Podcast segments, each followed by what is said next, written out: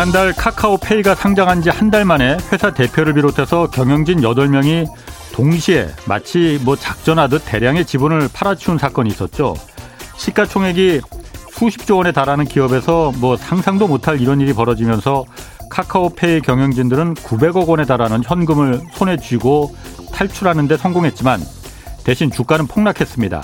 그리고 그 피해는 고스란히 소액 투자자들에게 전가됐습니다. 아, 그리고 이 먹튀 논란의 당사자였던 이 카카오페이 류영준 대표가 어, 카카오 본사 최고 경영자로 내정됐었는데 결국 오늘 자진해서 사퇴했습니다. 카카오 노조가 자회사에서 전례가 없는 일을 저지른 사람을 어떻게 본사 겨, 최고 경영자로 받아들일 수 있겠느냐 하면서 단체 행동도 불사하겠다고 밝힌 데다가 류영준 대표 선임의 카카오 직원 1,800여 명이 반대 의사를 밝혔다고 합니다. 카카오 노조는 대주주인 국민연금공단에 주주총회에서 류영준 씨 최고 경영자 선임에 반대 표결을 좀 해달라 이렇게 요청하기도 했습니다. ESG 경영이 기업에 얼마나 중요한 건지 이번 사건이 아주 잘 말해주고 있습니다. 네, 경제와 정의를 다잡는 홍반장, 저는 KBS 기자 홍사원입니다. 홍사원의 경제쇼 출발하겠습니다. 유튜브 오늘도 함께 갑시다.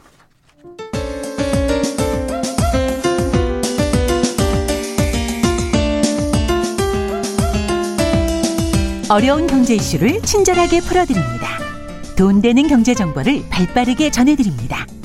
예리하면서도 따뜻한 신사 이종우 이코노미스트의 원포인트 경제 레슨. 네, 국내외 경제 흐름 분석하는 one point 경제 레슨 시간입니다. 이종우 센터장 나오셨습니다. 안녕하세요. 네, 안녕하십니까. 늦었지만은 새해 복 많이 받으시고 네. 건강하시고 올해도 하여튼 좋은 insight 많이 좀 전달해 주시기 바랍니다. 예, 감사합니다. 새해 복 많이 받으시고요. 좀 전에 오프닝 저도 들었는데 예. 저는 그 그런 의문을 한번 가졌어요. 예. 왜 카카오페이 그러니까 전 대표지 않습니까? 지금도 대표는 대표예요. 네, 지금도 아, 대표예요. 예. 왜 대표가 주식을 팔았을까? 한 상장하자마자 한 달 사이에 예. 그걸 한번 우리가 생각해 볼 필요가 있지 않을까라는 생각이 들거든요. 큰 돈 벌려고 그런 거 아니에요? 그것도 그거지만 예. 그 옛날서부터 주식시장 주변이나 예. 또그 상장회사를 운영하시는 분이나 예. 뭐 이런 분들하고 제가 이렇게 쭉그 어. 얘기를 해보면 예. 그런 얘기들을 굉장히 많이 하십니다. 어떤? 아니 회사가 좋으면 내가 왜 상장을 해? 그 회사가 좋으면 내가 그냥 개인적인 회사로서 갖고 있으면 예. 모든 것들이 다 편하고 그 다음에 또 거기에서 발생하는 굉장히 큰 이익이 다 내게 되는데 예. 그거를 굳이 상장을 해야 할 이유가 없는 거다. 예. 상장을 해야 되는 이유는 그 회사가 내가 우리가 판단했을 때 아 이제 거의 정점을 지났구나라고 예. 생각해서 앞으로 음. 이게 순차적으로 좀 나빠질 가능성이 있으니까 그러면 아주 좋을 때 가장 좋을 때에 예. 회사를 공개해서 여러 사람들한테 나눠줘서 예. 굉장히 큰 그 높은 가격에 팔게 되면 그게 가장 유리하기 때문에 음. 내가 상장을 하는 거다 이런 얘기를 굉장히 많이 저는 들었거든요. 예. 그걸 이거하고 어. 연관시켜 보면 그런 예. 생각이 저는 많이 들어요. 뭐 카카오페이가 좋다 아. 어쩌다 막 이런 얘기들 하지만 예. 이게 상장을 하고 아주 단시간 내에 주식을 내다 팔고 이러는 음. 건그 안에서 봤을 때 아 이제 뭐 성장성이나 이런 것들이 꾸준히 되기는 하겠지만 급속한 성장이 이루어지고 하는 것들은 조금 맞다. 이제 시장이 어. 좀 지난 거 아니냐라는 예. 판단하는 게 아닌가라고 어. 하는 우려가 지금 상당히 좀 들거든요. 그 그렇죠. 그 그런 측면에서도 어. 한번 생각해 볼 수 있지 않나. 맞습니다. 예, 만약에 그러니까, 그렇게 된다라고 어. 하면 정말 투자자들한테 많은 손실이나 그 음. 못할 일을 시킨 그런 형태가 음. 되는 거죠. 뭐 상장까지는 그렇다 하더라도 뭐 가족 회사로 있는 것보다는 상장에서 더 많은 그야말로 투자 자금, 모험 자본을 끌어들이 산업 자본을 끌어들이는 것도 그 기업이 커지는 데는 도움이 될 수가 있으니까 그것까지는 모르겠지만은 예. 대주주가 더군다나 경영진이 먼저 상장한 지 한 달 만에 나 다 팔아버리려고 팔아버리고 가면은 간다는 거는 그 기업은 이제 끝났다고 봐야 되는 거 아니겠어요? 그렇죠. 예. 뭐 경영자가 이 회사가 계속해서 좋을 거다라고 생각하면 주식을 계속 갖고 있겠죠. 예. 그렇게 되니까 그 최고 경영자가 주식을 내다 판다라고 하는 것 자체는 예. 일반 투자자들한테 볼 일반 투자자가 봤을 때는 굉장히 안 좋은 신호가 될 수밖에 없는 거죠. 그러니까 이번에 하여튼 이 카카오페이 그 사태가 하여튼 우리 기업들이 자본시장에서 어떻게 행동해야 되는지 경영을 네. 어떻게 해야 되는 건지 옛날처럼 하면은 한 방에 가는구나라는 걸 좀 뼈저리게 좀 느꼈으면 좋겠어요. 예, 저도 그렇습니다. 자, 본론으로 좀 들어가겠습니다. 올해 이제 그 금리 인상 대세를 아마 올해 하루 1년 내내 아마 이 얘기 나올 것 같아요. 예. 금리 인상 예. 몇번 할 거냐 막 미국도 그렇고 한국도 그렇고 음. 좀 어떻게 보십니까?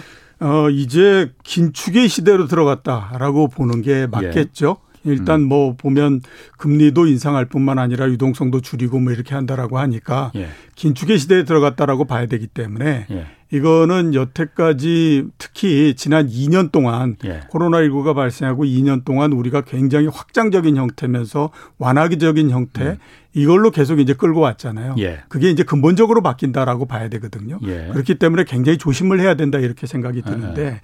자, 우선 이제 금리를 몇 번 올릴 건가 하는 거를 한번 생각해 보면요. 네. 미국 같은 경우에는 현재 예상돼 있는 것이 올해에 세 번 정도 인상을 한다라고 예. 얘기를 하고 있습니다. 네. 근데 그것조차 과연 세 번으로 끝날까 하는 거에 대해서는 의구심이 지금 굉장히 커지고 있는 상태죠. 예. 왜냐하면 원래 예상이 작년도 그러니까 그뭐 3분기까지만 음. 하더라도 올해 한 번 정도 인상한다고 했었거든요. 그렇죠. 근데 그게 네. 작년 12월 달 들면서 세 번으로 늘어나지 않았습니까? 예. 시기도 빨라졌고. 예, 세 번으로 늘어난 때에 그 이 생각이 뭐였냐면 첫 번째 금리 인상은 2분기 늦은 때가 돼야만 할 거다라는 음, 얘기들을 그렇죠. 했었습니다. 예, 예. 근데 이미 3월 달에 하겠다라고 나오잖아요. 올해 3월 그러니까, 그러니까 예. 그만큼 이제 시간이 빨라진 거죠. 예. 거기에다가 만약에 3월 달에 금리 인상을 했는데 예.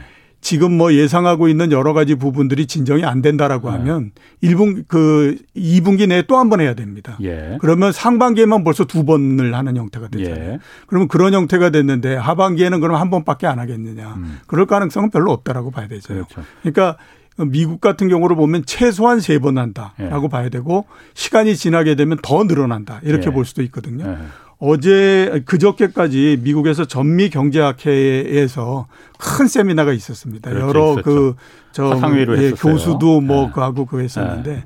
그 중에 이제 나온 그 얘기가 뭐였냐면 앞으로 FOMC 회의가 열릴 때마다 금리를 인상해야 된다라는 얘기를 연방 준비제도 예, 회의, 이 회의, 예. 그러니까 공개적 시장 조작 위원회를 예. 할 때마다 올려야 된다라는 예. 얘기를 했거든요. 그게 1년에 8번 열립니다. 어, 8번 다 올려야 된다. 예, 그러면 8번 다 올리면 예. 올해 연말 되면 금리가 얼마냐면 2.25%가 되는 거죠. 예. 예. 그 정도로 속도를 빠르게 해야 된다라는 얘기를 하고 있는 거거든요. 그러니까 이제 그 부분에서 어, 지금 본 예상했던 것보다 굉장히 높, 빨라질 가능성이 높고 예. 우리나라 같은 경우에도 보면 이번 주에 아마 금리 인상을 할 겁니다. 예. 14일 날, 그, 저, 뭐, 금통위가 열리기 때문에 예. 거기에서 금리 인상을 할 거고요. 예. 그 다음에 지금 예상으로는 연말까지 두 번에서 세 번 정도 할 거다. 이렇게 예상을 하고 있거든요. 예. 근데 그거보다는 횟수가 더 늘어날 가능성이 있죠. 음. 세번 한다고 하더라도 올해 연말에 기준금리가 2.0% 되거든요. 우리나라는. 예, 우리나라는. 예. 근데 그거보다도 더 그 횟수가 늘어나게 되면 예. 그거를 넘어갈 가능성이 있는데 예.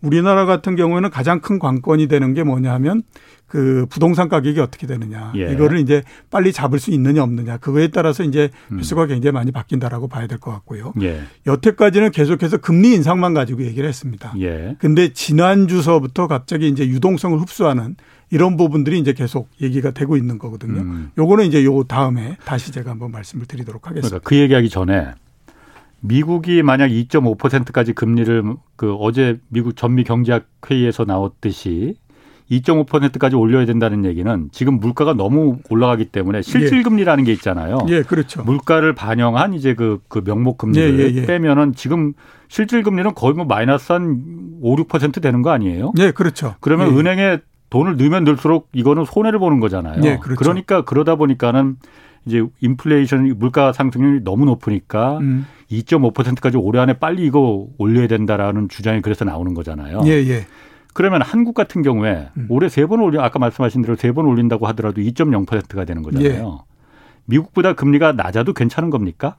미국보다 금리가 낮아도 뭐 특별히 문제가 될 거는 없죠. 그동안에 예. 이제 제일 처음에 우리나라 금리가 미국보다도 낮아지는 제일 초기에는 예. 이렇게 되면 우리나라에서 들어왔던 모든 외국인 자금들이 빠져서 예. 해외로 네. 나가기 때문에 굉장히 큰 문제가 될 거다라고 얘기를 했었거든요. 그렇죠. 근데 어. 실제적으로 그랬던 기간들도 예. 한두 번 정도 있었어요. 예. 근데 그때의 전체적으로 보면 예. 뭐그 이 돈이 빠져나간다든가 이런 일이 벌어지지가 않았었습니다. 예. 그래서 이제 지금은 예. 그 한국이 미국보다도 금리가 낮아진다고 하더라도 예. 이게 우리나라에 들어와 있는 자금은 예. 전체적으로 포트폴리오를 짜는 입장에서 국제적으로 자금이 분배돼 있는 거기 때문에 예. 그렇게 많이 나가거나 이러지는 않는다라고 예. 보는 것이 일반적인 해석이거든요. 예. 그런 측면에서 봤을 때는 여기에서 미국이 우리보다도 금리를 더 높게 만든다라고 하더라도 그 크게 문제가 될 건 없는데 예. 보다 그거보다도 더 큰 문제는 뭐냐면 미국이 만약에 정말 금 금리를 1년 내에 8번 올린다. 아하. 그럼 우리나라도 예. 지금 생각하는 것보다도 훨씬 더 횟수를 늘릴 가능성이 굉장히 높죠. 음. 그렇게 되면 우리나라도 한 네다섯 번 정도 막 이렇게 하거든요. 예. 그렇게 되면 이제 금리가 전체적으로 굉장히 빨리 상승을 해서 음. 생각보다도 그게 더 크게 문제가 될 가능성이 높다 이렇게 볼 수가 있는 그렇군요. 거죠. 아까 잠깐 말씀하셨지만 지금 일단 미국이 그러니까 먼저 뭔가를 지금 그막 그 긴축으로 예. 드라이브를 걸려고 하는 거잖아요. 예. 금리 인상 이제 뭐 빠르면 3월 한 두 달 뒤에 올릴 가능성이 있고 예. 금리를 올리는 것뿐만이 아니고 양적 긴축이라는 거 얘기가 지금 또 나와요. 계속. 예. 일단 양적 긴축이 뭔지 음. 어, 그것부터 한번 좀 설명을 해 주시죠. 일단 양적, 양적 완화는 많이 예, 들었어요. 예. 양적 완화라고 음. 하는 거는 이제 그 그런 형태지 않습니까? 그 예, 중앙은행이 그러니까 예. 연준이 은행들이 가지고 있는 채권을 사주는 대신에 그만큼 이제 그 돈을, 공급해 주는 거죠. 예. 그러면 전체적으로 봤을 때는 그 국가 경제 전체적으로 봤을 때는 돈이 이제 그 더 늘어나게 되는 거고요. 예. 그다음에 연준 입장에서 봤을 때는 그, 그 채권을 많이 가지고 있게 되는 거잖아요. 예, 예. 그러니까 연 그거는 이제 연준의 자산 쪽으로 되는 거거든요. 아, 돈을 그러니까 찍어서 주고 샀으니까. 그렇죠. 그러니까 예. 연준의 자산은 늘어나고 예. 전체적으로 미국 전체를 보면은 이제 유동성 돈이 커지는 음. 형태 이렇게 되는 거고요. 예. 양적 축소라고 하는 건 반대의 형태입니다. 그러니까 예. 그 중앙은행이 가지고 있던 채권을 그 은행이나 이제 시중은행이나 이런 데다 팔고 예. 그만큼 유동성을 흡수해 드리는 형태가 되는 거죠. 유동성이란 그냥 돈을 그러니까 예, 돈 그렇죠. 탄, 탄다 이거죠 그러니까. 예, 예, 예. 어. 팔고 돈을 어. 이제 그 흡수해 드리기 때문에 어. 전체 국가 경제 전체적으로 봤을 때의 돈의 규모는 점점 줄어드는 형태 예. 이렇게 되는 거죠. 음. 그러면 그렇게 하면은 지금 그게 더 센 충격이 올 가능성이 있다 뭐 이렇게 얘기를 해요. 예. 그런데 그게 제가 보니까는 이번에 뭐 옛, 음. 옛날에도 한번 했었다면서요. 예. 2015년 금융위기 있을 때 2017년도에 아 2015년도에 그러니까 금리 인상하면서 한 2년 가까이 지난 뒤에 양적 긴축을 그래서 아까 말씀하신 대로 이제 풀었던 채권을 아니 예. 사들였던 채권을 다시 시장에 내다 팔고 이거 우리 돈 다시 돈으로 돌려줘.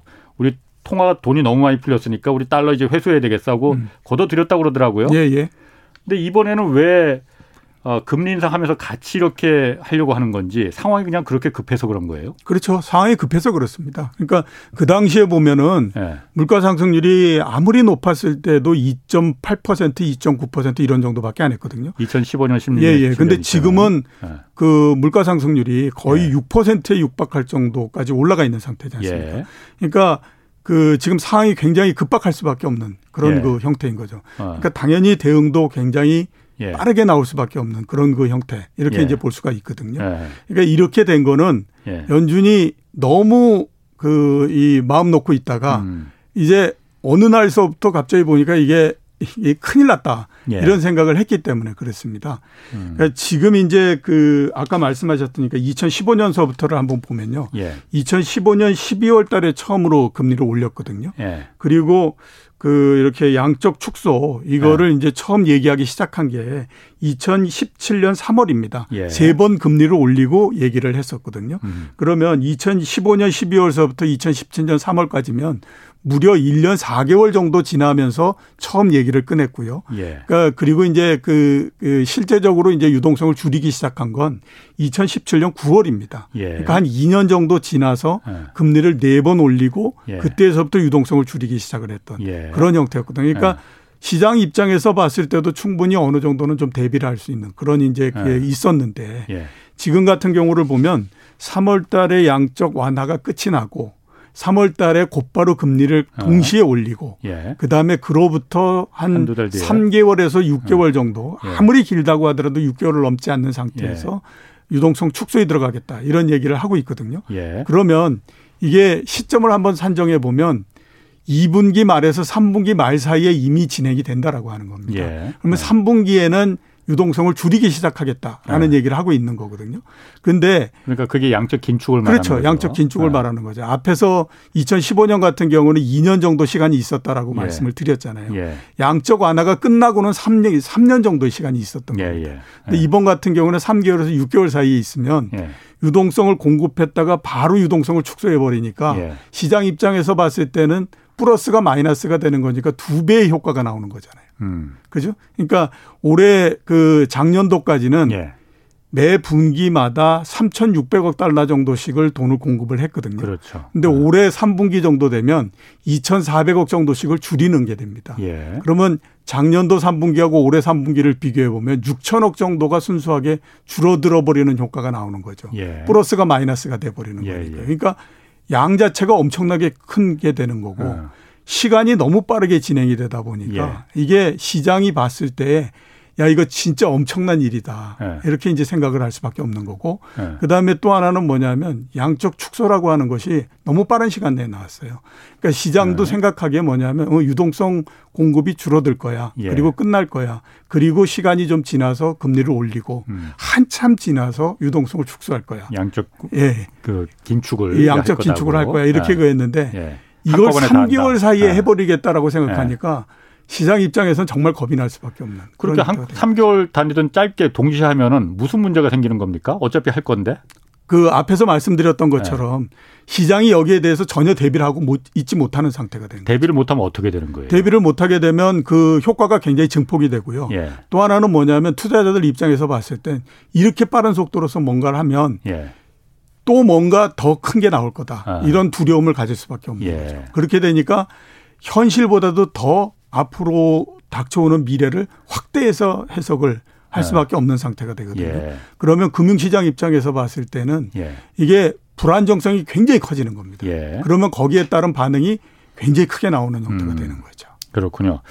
작년 말에 그 신한은행 그 오건영 부부장이 처음 이 얘기를 꺼냈었거든요. 예. 느닷없이 음. 그 대차대조표라고 하더라고요. 예, 예, 예. 아니 대차대조표라는 게 기업이 자산과 부채 이렇게 나눠서 그 균형 맞추는 거 아니냐 그런데 연방준비제도 중앙은행도 네, 그렇죠. 이런 게 있느냐 예, 그랬더니 예, 예. 그렇게 하면서 이 얘기를 아마 조만간 연방준비제도에서 꺼낼 가능성이 있다 이렇게 예언을 좀 했었거든요. 네. 근데 이런 얘기도 했었습니다. 아, 말씀하신 대로 실제로 금리를 인상하면서 이 양적 긴축 같이 들어가면은 시장에 주는 충격이 너무나 크기 때문에 네. 연방준비제도가 실제로 양적 긴축을 바로 들어가지는 않을 것이다. 네. 그냥 말로만 한번 야 이거 자꾸 물가 이렇게 자꾸 올라가고 그러면 우리 진짜 양적 긴축 들어갈 수도 있어 하고 한번 음. 떠 떠본다고 하잖아요. 예, 예, 예. 그 그런 게 또 많이 먹힌다면서요. 그럴 실제로는 그 생각이 없을 거다. 음. 이렇게 되면 너무나 충격이 크기 때문에 예. 그런 가능성도 있는 거예요. 그럴 가능 그것보다는 실제로 하기 위해서 예. 시장에다 워닝을 준다라고 보는 게 실제 맞죠. 하기 위해 예, 그렇죠. 진짜 그러니까 들어간다고. 지금 그 예. 그, 그 얘기가 나와서 양적 예. 축소라는 얘기가 나와서 예. 미국 시장도 엄청나게 그 주가가 떨어지고 했지만 우리나라 네. 시장도 오늘 보면 막 떨어지고 막 이러지 않습니까? 예. 연초 한 주 동안에 예. 나스닥 같은 경우 5% 하락을 하고 했거든요. 그렇군요. 그거를 음. 연준이 이런 효과가 나올 거다라고 하는 걸 뻔히 음. 알고 있는데 그거를 안 할 거면서 그런 경고를 준다라고 하는 건 말이 안 되거든요. 그러니까 그렇군요. 이건 실제로 하기 위해서 예. 미리 미리 시장에다가 사인을 줘서 여러 번에 걸쳐서 브레이크를 밟게 만드는 그런 음. 과정이다라고 봐야 되거든요. 그러니까 이미 말을 꺼냈기 때문에 예. 제가 봤을 때는 3분기에 어떤 형태든지 시작할 가능성이 굉장히 높다. 이렇게 그런데 2015년 됩니다. 그때 금융위기 때도 이제 그 금리 올릴 때도 처음 예. 한번 올리고 예. 세번 더 올릴 거야 우리 올해 안에 했는데 안 올렸잖아요. 예. 말만 하고. 그 2015년도 말에 그걸 했고요. 예. 그다음에 16년 그 내한번 또 올리고 17년에 예. 한번 올리고 했었거든요. 그러니까 1년에 한 번씩만 올렸었잖아요. 예, 그 당시에는 예. 지금처럼 그, 그 정도 상황이 긴박하지가 않았었어요. 네, 그러니까 연준이 자기 페이스대로 끌고 갈 수 있는데 음. 지금은 자기 페이스대로 못 끌고 가고 있는 상태. 그럼 우왕좌왕하고 막 갈팡질팡하는 거예요? 그러면 리더가 연, 연방준비제도가 어쨌든 통화 정책의 리더 아닙니까? 예, 제가 3개월 전인가 나와서 한번 말씀을 드린 적이 있는데 네.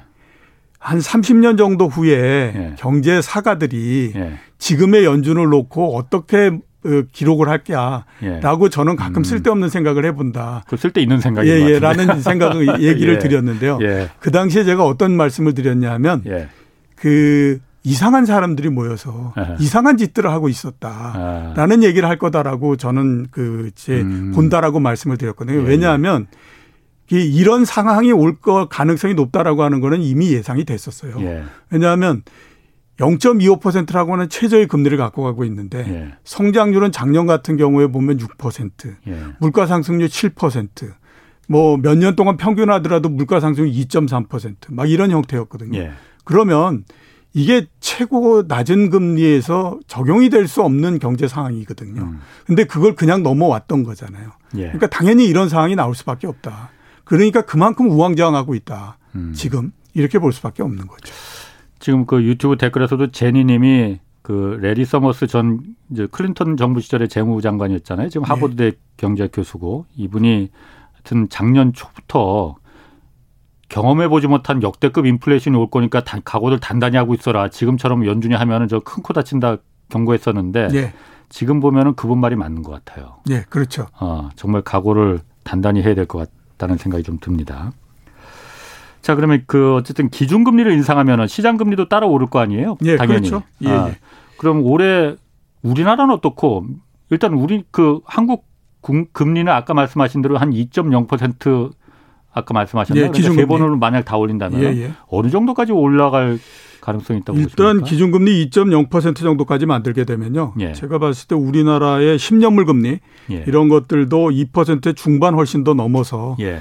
잘못하면 3% 정도까지도 갈 수 있다. 이렇게 예. 이제 볼 수가 있습니다. 예. 지금 우리나라 10년물 금리 같은 경우가 2.4% 정도 하거든요. 예. 작년 11월 달하고 거의 비슷한 수준입니다. 그러니까 예. 전고점 정도를 지금 와 있는 상태이고 예. 앞으로 금리를 인상하고 미국의 금리도 계속해서 올라가고 음. 그러면 우리나라 금리도 지속적으로 조금씩 조금씩 계속 상승할 수 있다라고 봐야 되거든요. 예. 그렇게 되면 2%의 중반 그러니까 2.5에서 2.6 이 정도까지 올라가는 거는 지금 뭐 거의 피할 수 없는 형태다라고 봐야 될 것 같고 예. 속도가 좀 더 빠르게 되면 3% 정도까지도 갈 수 있습니다. 예. 국채 10년물이 3% 가게 되면요. 예. 굉장히 높아지는 겁니다. 그래요. 왜냐하면 우리나라 같은 경우가 음. 금리가 굉장히 낮을 때 국채 예. 금리가 굉장히 낮을 때 0.8% 7%이 정도까지도 내려갔었거든요. 10년짜리 국채가. 예, 그렇죠. 그게 예. 이제 그 저 3% 정도까지 가면 굉장히 높아지는 거죠. 어. 예, 이렇게 가고요.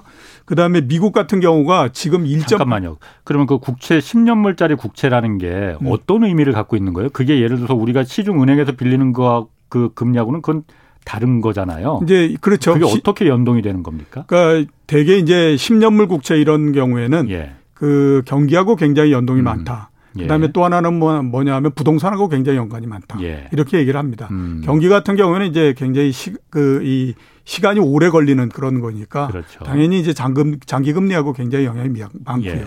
그다음에 이제 부동산하고 관계가 높다라고 하는 건 우리나라 같은 경우에는 이제 부동산 뭐 담보 대출이나 이런 예. 것들이 그래도 짧기는 하지만 예. 미국 같은 경우는 거의 30년 뭐 이렇게 그렇죠. 되거든요. 예. 그러니까 최소한 10년물 이상 금리가 거기에 영향을 굉장히 많이 음, 미치는 거죠. 그렇군요. 그래서 네. 이제 부동산 가격이 높아지게 되면 당연히 나중에 가면 이제 그 네. 장기 금리가 높아지고 이런 음. 형태가 되거든요. 그래서 이게 장기 금리가 그래서 이게 음, 중요한, 중요한 거군요. 됩니다. 어. 자, 아까 그랬 또 어. 미국 같은 경우에 보면요. 지금이 예. 이제 1.8% 정도 합니다. 예. 어, 이게 작년도에 한 7월 4, 4 5월 달에 1.8%까지 갔다가 10년물 국채가 예, 10년물 국채가 예. 쭉 내려와서 예. 1.2%까지 어. 떨어졌다가 어. 예. 12월 달서부터 굉장히 빠른 속도로 올라가서 다시 지금 1.8% 이렇게 되고 있거든요. 그거는 금리 올린다, 기준금리 올린다고 예, 하니까 예, 그렇게 그렇죠. 올라간 거죠. 그래서 예. 아마 이번 같은 경우에는 그걸 통과할 거고 그 다음에 이제 문제가 뭐냐? 2%도 넘고 예. 연말 되면 2. 몇 퍼센트 뭐 2.5% 이런 정도까지 갈 가능성이 있다. 예. 이렇게 보고 있습니다. 아. 왜 그러냐면 작년도에 그 10년물 국채 장기 금리가 예. 1.8%까지 올라간 건 예. 앞에서 말씀드렸던 것처럼 부동산 가격이 굉장히 많이 상승을 하니까 음. 그에 따라서 모기지 금리가 올라가서 이렇게 된 거였고요. 예. 그리고 이제 떨어졌다가 최근에 이거는 이제 그것보다는 금리를 계속해서 인상할 거다. 예.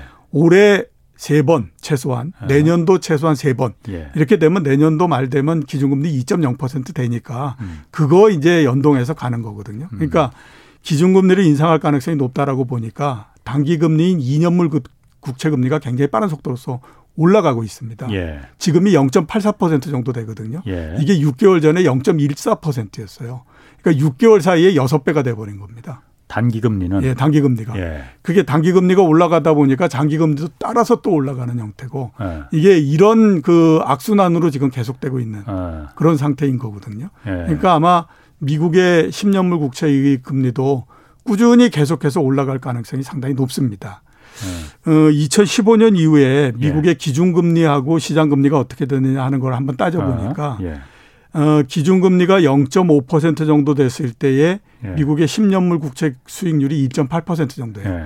지금이 딱 그 정도죠. 아, 예. 그러니까 지금 예. 미국의 장기 금리는 금리를 한 번 정도 더 올린다라고 하는 가정 정도만 흡수하고 있는 겁니다. 음. 근데 기준금리가 1.0% 이렇게 되면요. 예. 평균적으로 10년물 국채 수익률이 2.3%였어요.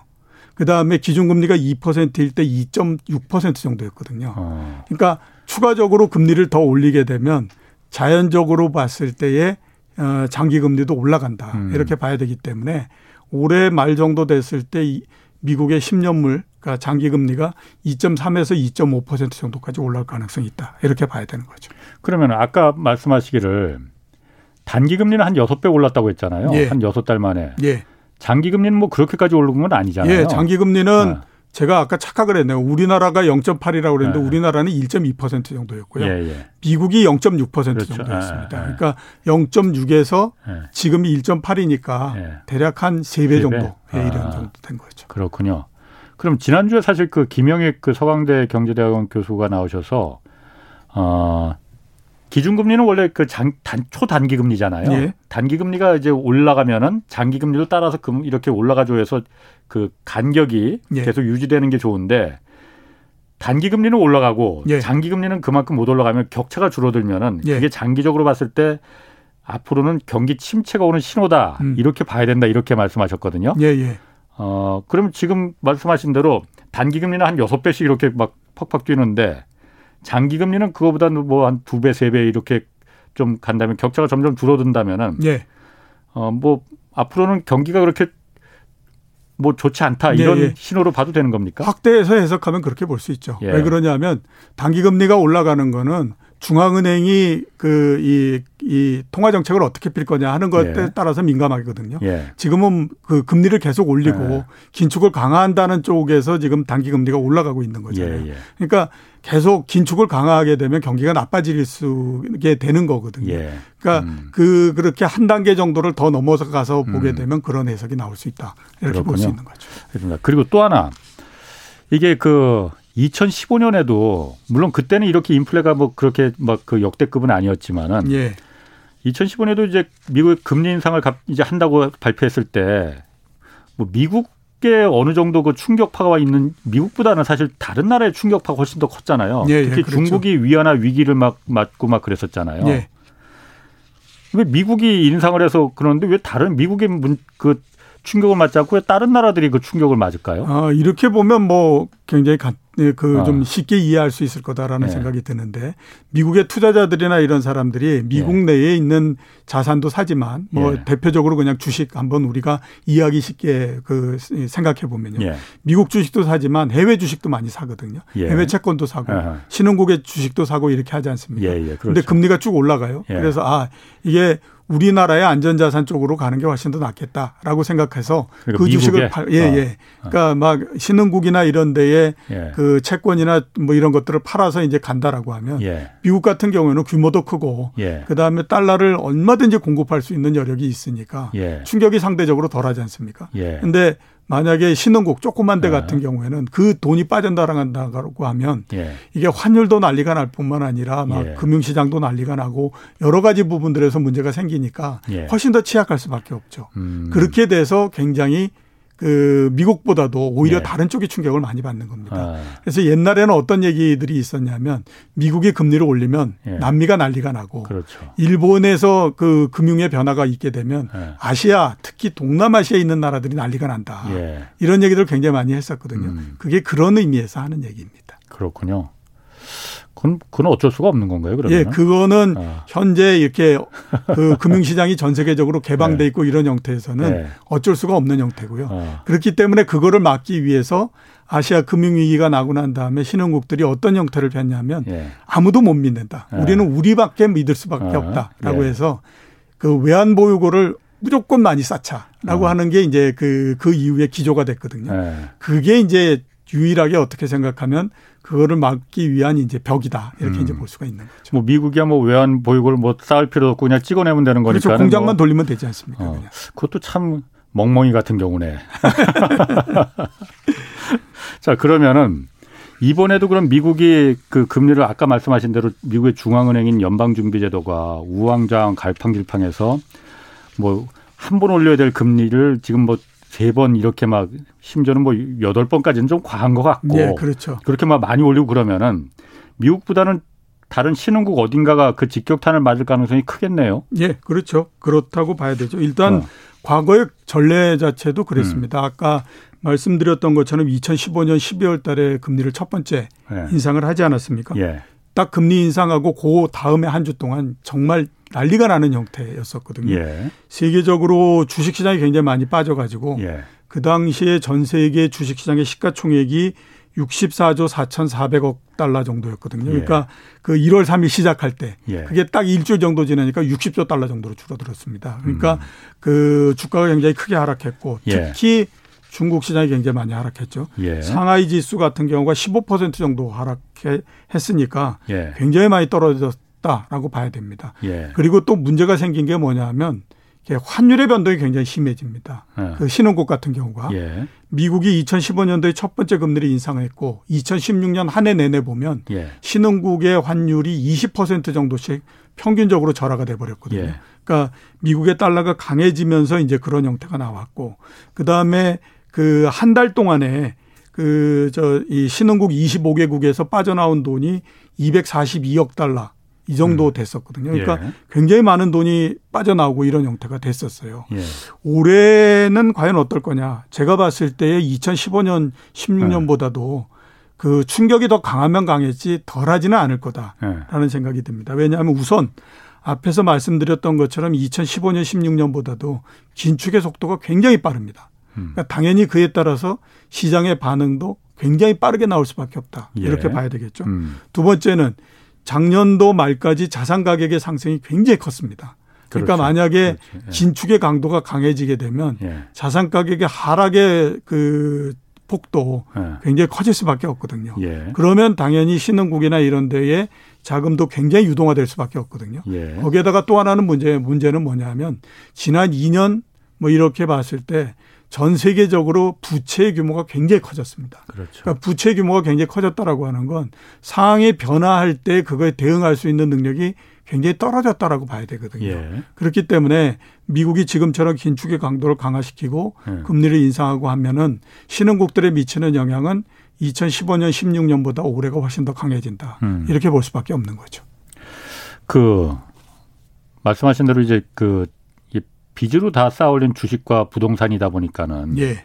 이게 걱정이 안 될 수가 없습니다. 사실 그렇죠. 한국 같은 경우에 더더군다나 이제 가계부채가 정부에서 지금 뒤늦게 가계부채에 대해서 지금 굉장히 조이고는 있지만은 예.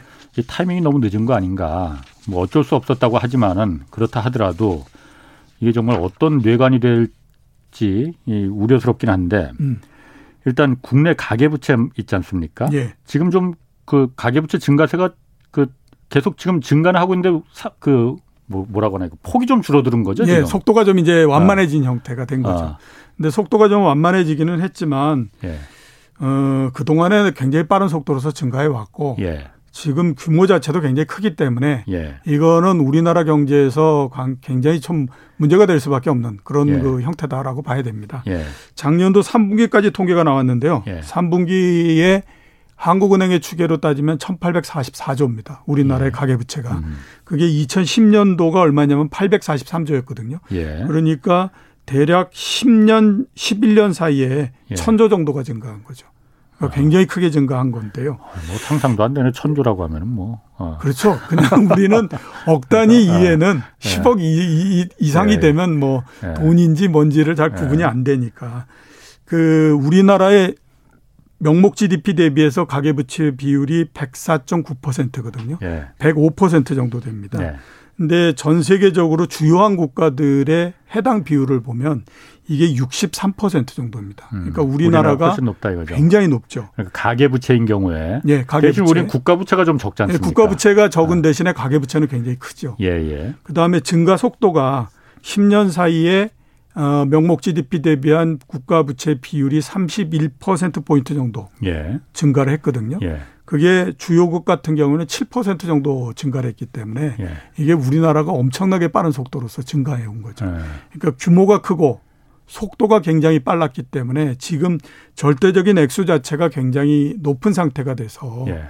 이게 우리나라 경제에서 제가 예. 봤을 때는 제일 그 골칫거리 이렇게 음. 된다라고 봐야 되고 특히 이렇게 이제 금리를 막 올리고 긴축을 강화하고 그러면 거기에서 생기는 파열음이 상당히 클 수 있다 음. 이렇게 봐야 되는 거죠. 그러니까 과거 2008년 뭐 이때 그 금융위기가 터졌을 때마다 그때도 이제 미국이나 유럽이나 뭐 다른 나라들 선진국들 같은 경우 한번 경험이 있지 않습니까? 예. 이게 누군가는 어려우면 누군가는 빚을 져야 돼요. 예. 국가가 지든 가게가 빚을 지든 기업이 지든. 근데 그 당시에는 2008년 그때 금융위기에는 그때 미국이나 다른 유럽 국가들도 국가가 좀 절약하는 대신에 가게들이 다 빚을 지라 이렇게 했다면서요. 예. 그래서 은행에서 무분별하게 대출을 잔뜩 받아서 예.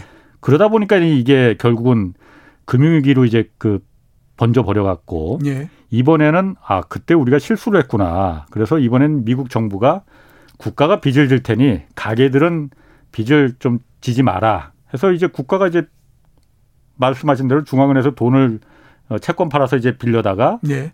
나눠준 거잖아요. 예, 그렇죠. 한국은 반대로 나라 국간 지키느라고 이제 국가가 예, 빚을 예, 좀 덜 지고 덜 지고 가게들이 다 빚을 져라 예. 하고 떠밀은 거잖아요. 예. 현재 그 국내 가계 부채 수준이 예. 이 돈을 빌린 사람들이 감당할 수 있는 수준이냐 아니냐 이게 예. 중요한 거잖아요. 어쨌든 그렇게 말합니다. 주택담보대출이 상당 부분을 차지하고 있기 때문에 예. 주택이란 담보가 확실하니까 예. 좀 감당을 할 수 있는 거다라고 주장하는 분들 많이 있거든요. 예. 그래서 은행이 그 위험해질 염려는 없다. 예. 그리고 이게 다 그 담보가 확실한데 음. 라는 논리거든요. 예.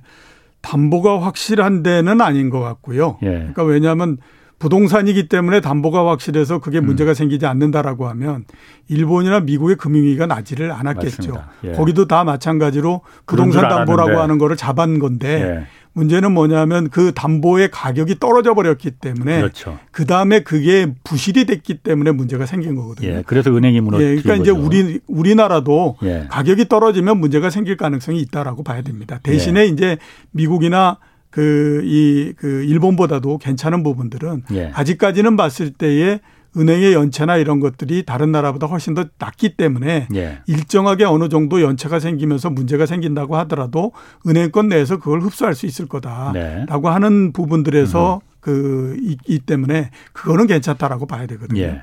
그 대신에 그게 이제 세대별이나 이런 것들로 봤을 때는 예. 안 좋은 부분들도 좀 있고 예. 이래서 그 부분에선 좀 문제가 있다라고 어. 볼 수가 있습니다. 어. 그러니까 우리나라에서 이제 소득 대비해서 예. 그 원리금 예. 부채를 빌렸을 때 원리금을 어느 정도 갚아야 되느냐 하는 것들 있지 않습니까? 그게 내 소득에 대해서 어느 정도 비중이 되느냐. 뭐 DSR 뭐 이런 거 그렇죠. 예, 예. 그게 네. 이제 중요한 거죠. 예, 왜냐하면 예. 소득 대비해서 그렇지. 그게 숫자가 낮으면 예. 그거는 뭐 금리가 올라간다고 음. 하더라도 크게 문제가 없는 거고 예, 대신에 그게 높으면 이게 굉장히 문제가 생기는 거니까요.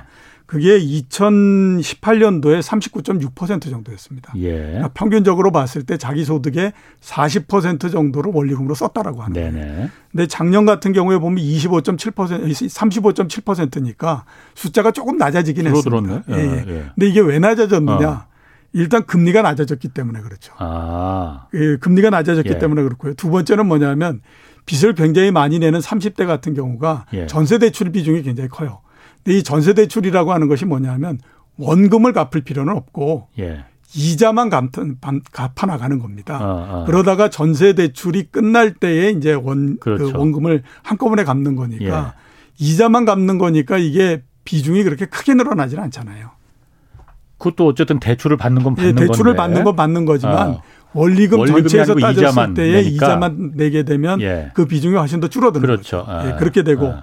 세 번째는 뭐냐면 이 주택담보대출의 기간이 점점 늘어나 버렸어요. 예. 그러니까 옛날에는 3년, 5년 만기였으면 지금은 10년 만기 이렇게 돼 버린 거거든요. 예. 10년 만기가 되면 원금을 갚아야 되는 비율이 줄어드는 거잖아요. 그렇죠. 옛날에 아. 5년 내 갚아야 되는 것보다 10년 내. 그렇죠. 이렇게 돼서 됐기 예. 때문에 예. 이게 절대적인 비중 자체는 낮아졌는데 예. 문제는 뭐냐면 내용을 보면 낮아진 것이 그다지 도움이 되지는 않았다. 이렇게 어. 볼 수가 있습니다. 예. 오히려 이제 그 부채 전체적인 규모가 예. 상당히 많이 늘어났기 때문에 이거는 그 이 DSR의 비중을 끌어올리는 역할을 한 거거든요. 예. 근데 나머지가 역할을 해가지고 끌어내리게 된 거예요. 예. 그런 면에서 이제 좀 문제가 있다 이렇게 예. 볼수 있고 어, 또 하나 문제는 뭐냐면 예. 그 소득 대비해서 원리금 비중을 갚아 나가야 되는 사람들이 저이이그 비중이 낮은 사람들 같은 경우에는 예. 이게 사람 숫자는 많고 그 다음에 부채 규모는 적어요. 예. 대신에 예.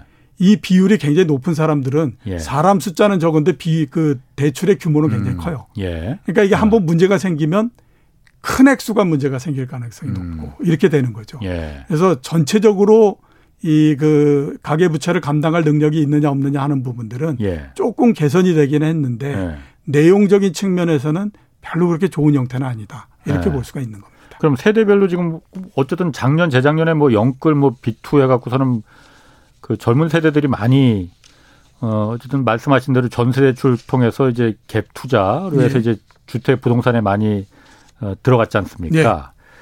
네. 세대별로 금리 상승 타격을 가장 많이 받는 세대 그럼 이 젊은 세대들인 거예요. 그럼 두 군, 예, 두 군데입니다. 하나는 어. 60대 또 하나는 30대. 30대는 이해를 하겠어요. 소득이 상대적으로 좀 그 적을 수 있으니. 예, 예. 근데 60대는 왜 소득이 60대 없습니까? 같은 경우에는 어. 소득보다는 예. 사람의 숫자가 그, 그 세대에 속하는 사람들의 숫자가 계속 늘어나기 때문에 그렇습니다.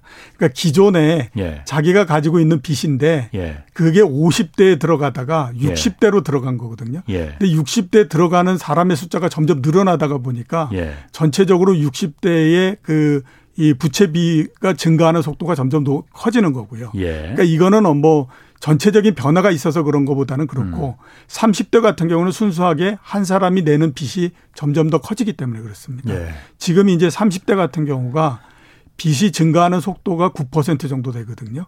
그 40대나 50대 같은 경우가 2% 정도밖에 안 됩니다. 예. 그러니까 상대적으로 굉장히 이제 크게 이제 증가하고 있는 있는 거라서 예. 이게 문제가 있는 그 거다라고 예. 봐야 되고요. 예. 신규 대출 측면에서 봤을 때 우리나라 신규 대출의 거의 50그5% 정도가 30대가 예. 일으키고 있는 겁니다.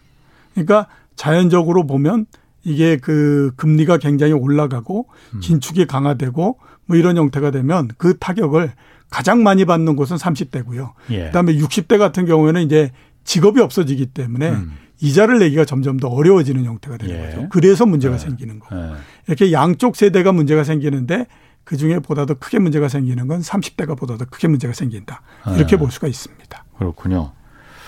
그러면은 이런 경우에 그 요즘 보면 그래서 그, 그 변동금리, 고정금리 뭐 하여튼 대출이 두 종류가 있잖아요. 예. 당연히 그럼 이런 경우에는 고정금리로 대출을 어차피 받아야 될 거면은 예. 고정금리로 받는 게 훨씬 더 그 권하겠네요. 그렇죠. 금리 상승기 아. 때에는 고정금리로서 대출을 받는 것이 맞는데요. 예. 지금 진행되고 있는 상황은 완전히 거꾸로 가고 있는 상태입니다.